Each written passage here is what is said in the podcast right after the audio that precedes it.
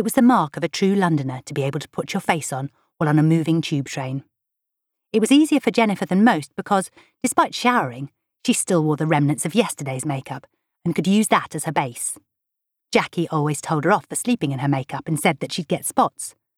She also said that about drinking too much and never eating any vegetables.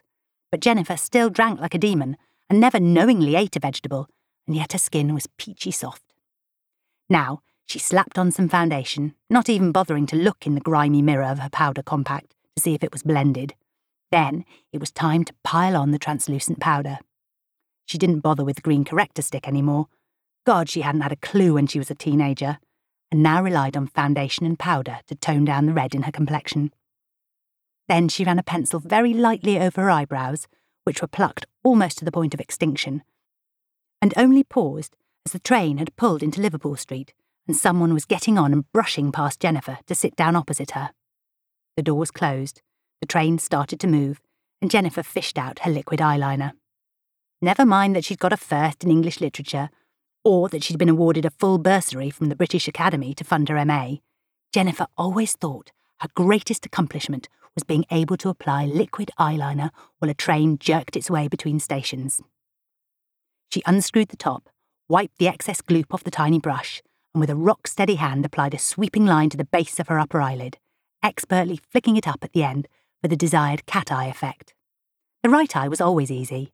Being right handed, it was the left eye that was a tricky bugger, but Jennifer repeated the same confident motion, then lowered her lids to check that both eyes matched. They did. God, she was good. Next came mascara. She extracted the brush from the very gunky tube and held it up to her right eye when there was a sudden light touch on her knee, which could have been fatal. If the brush had been two millimetres nearer to her eye, then. You could have blinded me. She whipped away the mirror and then wished she hadn't and that it was still obscuring her view because sitting opposite her was someone she'd never expected to see again. Those had been her explicit instructions the last time she clapped eyes on him. Nick was leaning forward, his expression doubtful. Jen? I wasn't sure it was you. For a second, Jennifer wasn't sure if it was her either. Nobody called her Jen. When she'd started at Westfield College four years ago, it had been a new start. She was a new person, Jennifer. Jennifers were bookish, got straight A's, didn't suffer fools. She'd made a great Jennifer for approximately three days, until she'd met Kirsty, and then she and Kirsty had met the two for one pound jelly shots at a freshers event at ULU, the University of London Student Union, in Malet Street. But Jennifer had still stuck, and she could brazen it out, deny all knowledge of ever having been Jen, but his hand was light on her knee again. I've thought about you a lot, Always imagined that I'd bump into you again. He smiled ruefully, but there was something insincere about it, like he'd practiced that smile, the faint air of regret, over and over again. Can't believe it's taken, what, four years? About that, yeah, she agreed.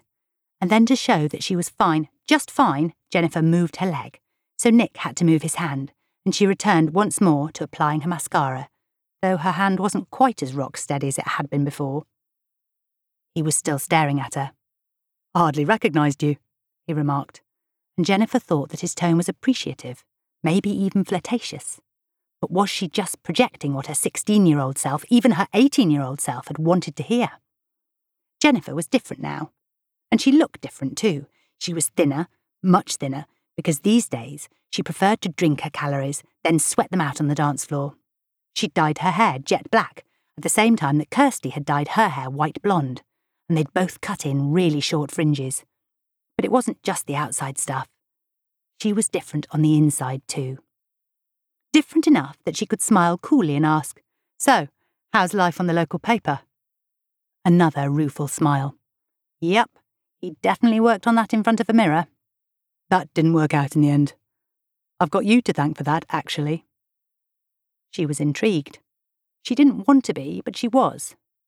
Also, she had a few moves of her own that she'd practiced, like the way she now arched one penciled in eyebrow.